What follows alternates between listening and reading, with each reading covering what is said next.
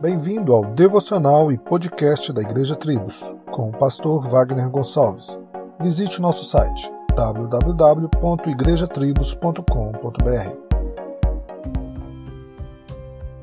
Paulo afirmou que a palavra da cruz é loucura para os que se perdem, mas para nós que somos salvos é o poder de Deus. 1 Coríntios 1,18 O poder da cruz não reside na sua exibição, mas sim na sua pregação. Essa mensagem nada tem a ver com o formato peculiar da cruz, e sim com a morte de Cristo sobre ela, como declara o Evangelho, que é o poder de Deus para a salvação de todo aquele que crê, e não para aqueles que usam ou exibem ou até fazem o sinal da cruz.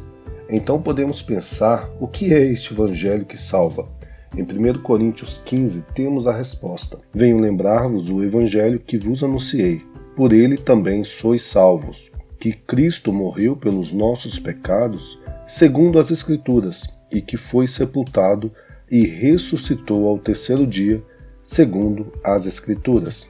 A cruz revela a malignidade do homem e o amor de Deus. Então, lembre-se disso.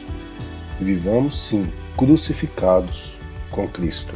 Tenha um ótimo dia, que Deus te abençoe. Solos Cristos, dele, por ele e para ele.